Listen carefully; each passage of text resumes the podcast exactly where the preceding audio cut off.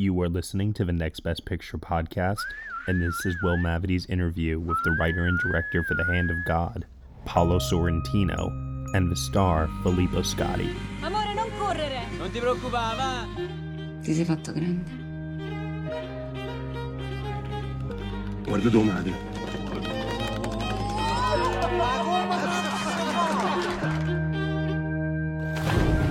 Eternamente voglio restare con te.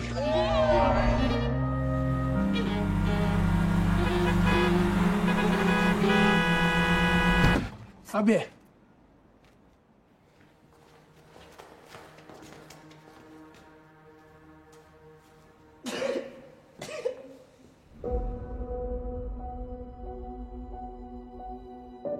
Hai pianto. Non ci riesco. La realtà non mi piace più. La realtà è scadente.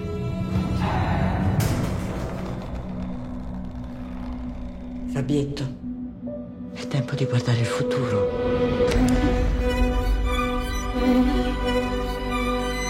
Ma è mai possibile che questa città non ti fa in mente niente da raccontare? Dobbiamo capire cosa vogliamo fare da grande. Io penso un po' alla felicità, Fabio. Tu no?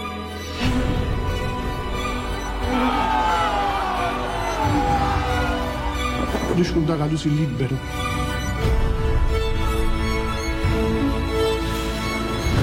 A dire qualcosa riesci. A dire una cosa da raccontare. Sì, a te mail. I'm going to start obviously with you, Paolo. You know, a lot of your previous films have touched on certain themes here, characters who are orphans, but how did you decide to actually make a fully autobiographical film? I don't know. At the end, I really don't know. There is a moment in life where you understand. When I turned 50, I started to think that I had to select the things, to choose the things. I understood that, of course, you spent more. You spent the greatest part of your life, which is more than what you will live in the future. Yeah. So you start on thinking about what holds great importance to you, and what, on the other hand, has less. And I realized that your origins, your family, the first few years of your life are the most important thing you have. They are the things that have an impact on you in an irreversible way. And so that's how I thought that was the only movie that one should make. So when you end up making this kind of movie about those experiences, tell me a little bit about making a story that is your story, that's true to you, but is also a fictional film that people will appreciate and actually is a movie. You go by trial and error. You try to take a look at your life and you look at it from afar as if it were just a story for cinema. And you try to see your life as a cinematic subject, and you try to see if that story you have in mind can make sense for a wider audience. And that's the hard thing to do, because there are some things that might seem so important to you but wouldn't mean much to a wider audience. So after you've done this process, then you go by trial and error. I guess there's a moment the film opens with that's not about you at all. It features your neighbor meeting the little monk in this room with a chandelier that's fallen. Tell me about choosing to open the film with that scene and what it means to you. Well, first of all, that scene may come off as the fruit of invention, but it was actually a story that my aunt related to me. Mm. Ma insomma, mi è sembrato. Seemed like a good way to start a film. To go back to what we were saying earlier in terms of how one proceeds when transposing one's life story for cinema. I strongly believe that the way a story starts must be very surprising. And this is something I learned from literature. If you think of great books, the opening sentences need to be something that nails you to that story. So tell me about casting yourself and your parents and finding actors who could be you and people you knew in real life. It was actually easy because they needed to be Neapolitan actors, and in Naples there is a wide selection of incredible actors, so it wasn't challenging at all. Filippo is someone I found very soon. He's an excellent actor, and when I saw him, I felt that he had characteristics in his way of being that were quite similar to the idea that I had of myself at his age. Regarding my parents, for my father's role, there was never any doubt that it would be anybody else but Tony Servillo, given the relationship that ties us to each other. For the mother, I saw a number of actresses, and Teresa Saponangelo turned out to be the most suitable one for the role. And for the other characters, it was a wonderful walk throughout this immense park of character actors that populate Naples. History is complicated. The story of human progress is long, messy, and riddled with controversies big and small.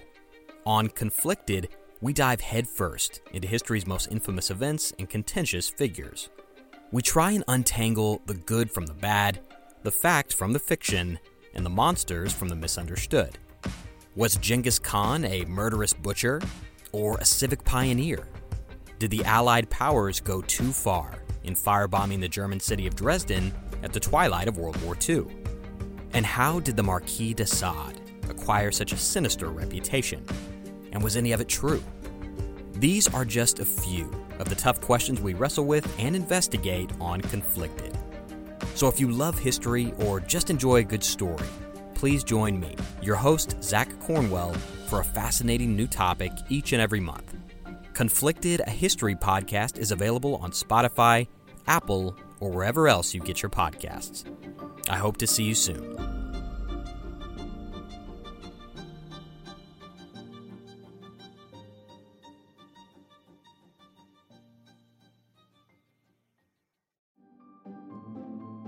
Greetings from Evergreen Podcasts. We're rolling out a listener survey, and we want to hear from you.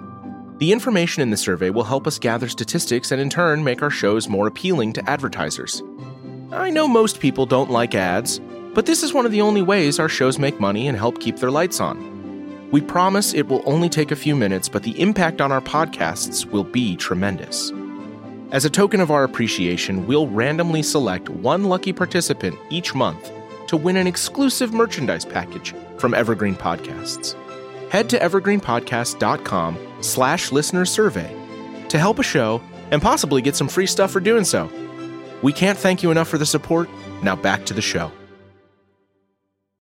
Filippo, tell me about trying to become this childhood version of a man that you only know as this grown-up director. How did you build your performance of him? Definitely, I started from the script. It's the instinctual things to do. It's to search lots of information on the script, and then I asked to Paolo some recommendation about music taste, about something to watch. He recommended me two movies in particular: The Man Who Loved the Women by Truffaut and The Road to Perdition by Sam Mendes, because such a good movie. Yeah, it is. It's a masterpiece. I agree. The people didn't understand it, that movie. Totally agree. Some of my favorite cinematography ever. Conrad Hall's work in that. So good. That's true. Yeah, in this movie, that was the detail that Jude Law's walk was. He was walking in a strange way. You know, it was like bouncing, and Paolo wanted for me to recreate that kind of walk, because it was like expressing that shyness, and it was like important. It was giving lots of information about the character, also because the first half of the movie is basically Fabietto is observing everyone, is listening to everyone, is feeling a lot, and you can understand it through his eyes. And yes, and then everything was very natural. And then Paolo told me, because in the beginning I was feeling a huge sense of anxiety because of that. Paolo told me, try to trust me and follow me, and everything will be good. So and then I focused basically on Fabietto and not on Fabietto as the directors during his teenage years. Basically, this was a bit the process. Okay, so now I'm curious, what other movies did you use as inspiration for this one? Not just for his performance, but Paolo, what are you have references in here. Tell me about some of the cinematic inspirations for this. For this movie? Mm-hmm. No, I have to say that I didn't have too many references for this movie. I had the reference was another Napolitan director that was also an actor, Massimo Troisi. Mm-hmm. But above all, the reference was about the mood, the feeling that he put in his movies. A sort of tenderness and of love for the love, per l'amore, amore per l'amore. Love for love, okay. Love for love, yeah. Mm. This was my most important reference for this movie, yeah. You had a different director of photography this time than in the past, Daria D'Antonio. How did you choose to work with her instead of some of your previous collaborators? We knew each other since a long, long time. Maybe she's one of the first person I met in the cinema world. She worked with me almost all the movies as a camera operator, but she's also a DOP since 7-8 years. Mm. So it was something that was going... For this movie, I decided to change many people of my crew, because after so many years, it could be important to change the people you work with in order to avoid the routine and to not be... How can I say? To... When you work always with the same people, everything is easy. Mm-hmm. And at the end, you could be tired to work so easily with all the people. This movie was very different from the previous movies I did. And so I decided to face this movie like a sort of first movie. Yeah. Mm. And in this sense, Daria D'Antonio was the first time I worked with. She was the right person because she comes from Naples as well. She knows very well the city, and she belongs to my same generation. So we have more or less the same memories about places, families, and things about our city. So I know, you said Maradona saved your life. He passed away last year, right? Did you ever get to talk to him, either in general or about this film? No. Maradona was not easy to reach. I met him once years ago, and I spoke with him another time years ago. But he lived very apart, and he was surrounded by many people, and it was not easy to talk directly with him. So I don't know if he knew that I was going to do a movie where he was so central, so the heart of the movie. Yeah. Mm. There's a theme in the film that a lot of the women you grew up with, it seems like, suffered to some degree. You had your aunt was institutionalized, your mother was cheated on. And I was curious about, you know, it's your story, but it's also exploring some of the ways some of the women suffered, I guess, in the culture you grew up in. Could you tell me about that a little bit? It's possible, yeah. We are talking about a culture of in the 80s, yeah, in Naples, in south of Italy. So it's something that could happen. To be honest, even the men, anche gli uomini che facciano sta fine brillantissima, diciamo. Yeah. Even the men don't shine at the end of it, so to speak. Yeah. La verità è che la vita molto spesso si fa fare una brutta fine, sia a uomini che a donne. The truth is that at the end of the day, life itself leads you not to shine, whether you're a man or a woman. Okay, Filippo, we're about to run out of time, but I had one question. Tell me about filming that sex scene. That's got to have been an interesting experience. Yeah, I'd say that it's not a sex scene, but it's like a sweet scene. Mm-hmm. Is like a very poetic scene, because actually the Baroness is doing something that is fundamental for his life. He's helping him to change chapter of his life, to finally see that it's possible to see the future, even though that moment is terrible for him.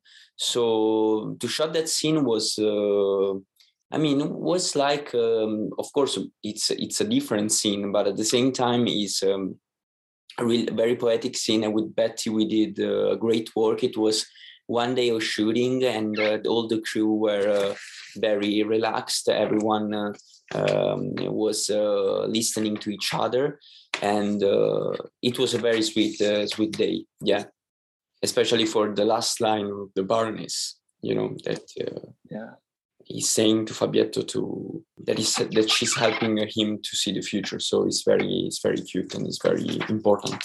All right. Well, thank you both for taking the time to talk to me. And I hope you get some rest, too. I know the jet lag's got to be a beast. So, and good luck. I think you're working on a Jennifer Lawrence project soon. Is that right? I don't know yet. We'll see. Oh, okay. We'll figure out. All right. Well, good luck. Thank you so much. Thank you very much.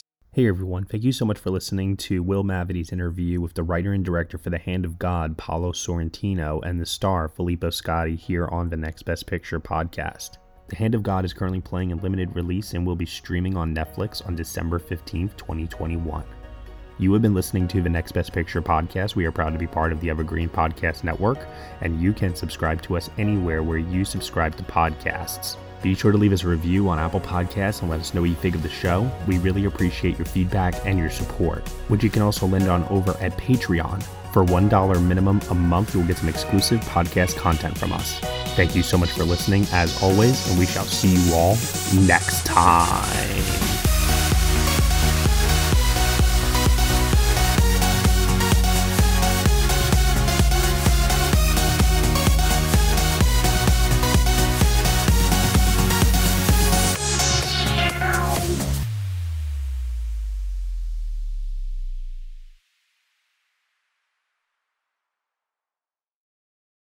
Hey there! I'm Hannah. And I'm Audrey.